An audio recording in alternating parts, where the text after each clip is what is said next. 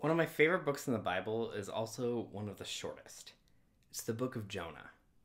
Now, Jonah is a prophet, which means that God has given him a message to bring to the people of Israel. And Jonah, he's having none of it. I mean, the sky opens, God comes down and speaks directly to Jonah, giving him the clearest message of what to do. God tells him, Go to Nineveh, this great city that is entirely filled with sin, and go and tell them that soon I am going to destroy them because of their bad behavior. And Jonah, well, he looks at God, he hears God's message, and decides to literally go the opposite direction. He heads to the coast, the exact opposite way, and boards a ship out to Tarshish, which is literally the farthest place that he could go from where he lived. I mean, it's like getting on a plane to go to the opposite side of the world. I feel like I can relate. I don't know about you, but there's been many times in my life in which I've heard a call, I've heard a message, I felt a desire spring up, and I've gone the exact opposite way. When I felt that pull to go to Nineveh, and instead I choose anywhere but. But each of those times when I've gone to the anywhere but Nineveh location, what I realize is wherever you go, there you are. And if the call is persistent, if the call is true, like the call of love, like God's prophecy, well, wherever you go, that call is there too. And that's unfortunately what happens to Jonah. Because he's on this ship, and then a wild, God kicks up a wild storm, a tempest that is threatening to rip the ship apart. So all of the sailors get together and they try to figure out who is responsible because obviously it's all of them because of climate change. Oh, that's a little bit getting a little ahead of myself. So they try to figure out who is responsible, and so they decide to draw straws.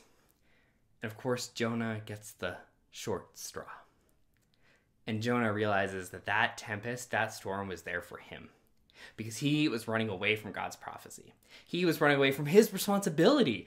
He was running away from his call. And so he says to the sailors, Fine, it's me, it's my fault, throw me overboard. Maybe that will appease God. And so they do. they take Jonah and they toss him overboard into the storm. Now, even in that moment, though, Jonah is trying to escape responsibility. I mean, God didn't say, Hey, Jonah, I want you to go and get on a ship, and when there's a big storm, jump overboard. That's what I want you to do. No, no, no, no. God said to Jonah, I want you to go to Nineveh and tell those Ninevites, Ninevites, Ninevites, to tell them that they're doing it wrong. Don't go jumping into an ocean. But Jonah doesn't want to. He doesn't want to go to Nineveh. And so he decides, hey, take me instead. I'd rather drown. I'd rather die than follow this call. And the best part of the story, and this is the part that you probably know about the story, is that God has this hilarious sense of humor. Because God sees what Jonah is doing, and instead of letting him get out of it, some sort of get out of commandment free card, God sends a fish to swallow Jonah up as soon as he hits the water. Hilarious. God has a sense of humor. And so there Jonah is. He's been commanded to go to Nineveh. He tried to escape. He tries to end his life. But instead, he got swallowed up by a fish, which I imagine was pretty stinky. And there he is for three days.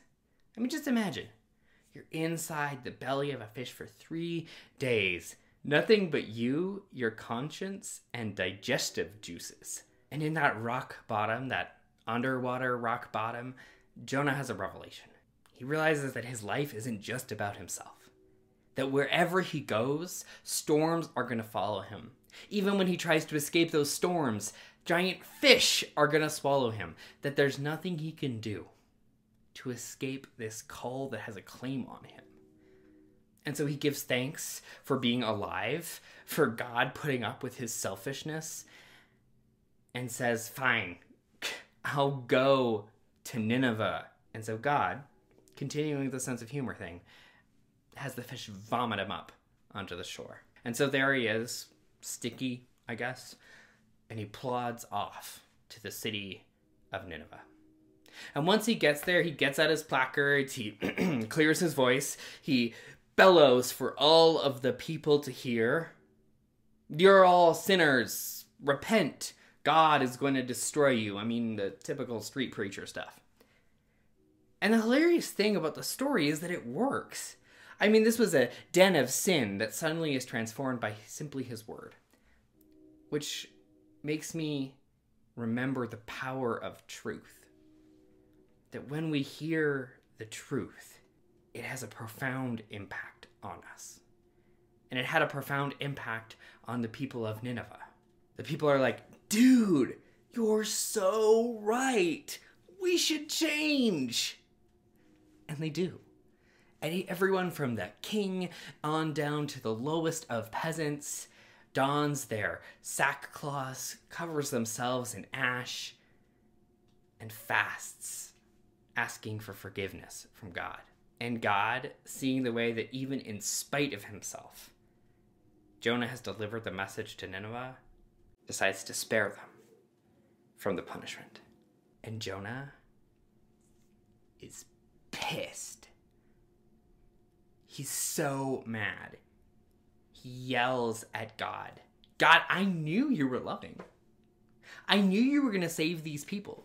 Why would you have me go to this place, preach this message, go through the storm and the fish? Why would you have me go through all of these things if you were just going to save them after all? Why would you do that?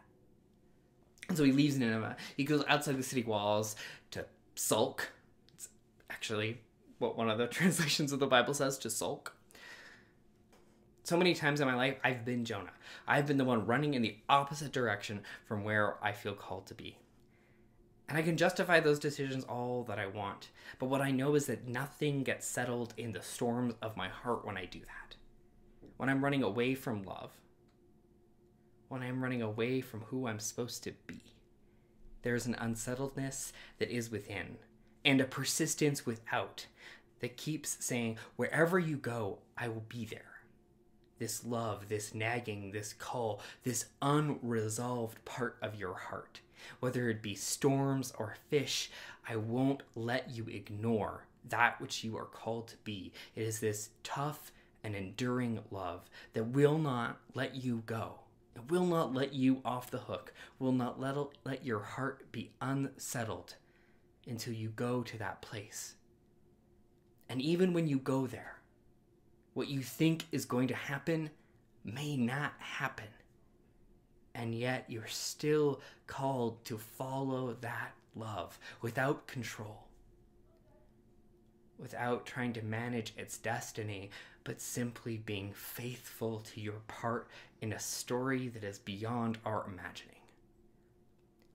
what I love about Jonah is that he's so human. He sulks, he yells at God, he's angry. He's one of us. When something calls out your name, the question for all of us is what shall we do? And if it keeps calling, if it doesn't relent, I think we know the answer. Where you go, I will go, beloved. Where you go, I will go. Where you go, I will go, beloved. Where you go, I will go. And your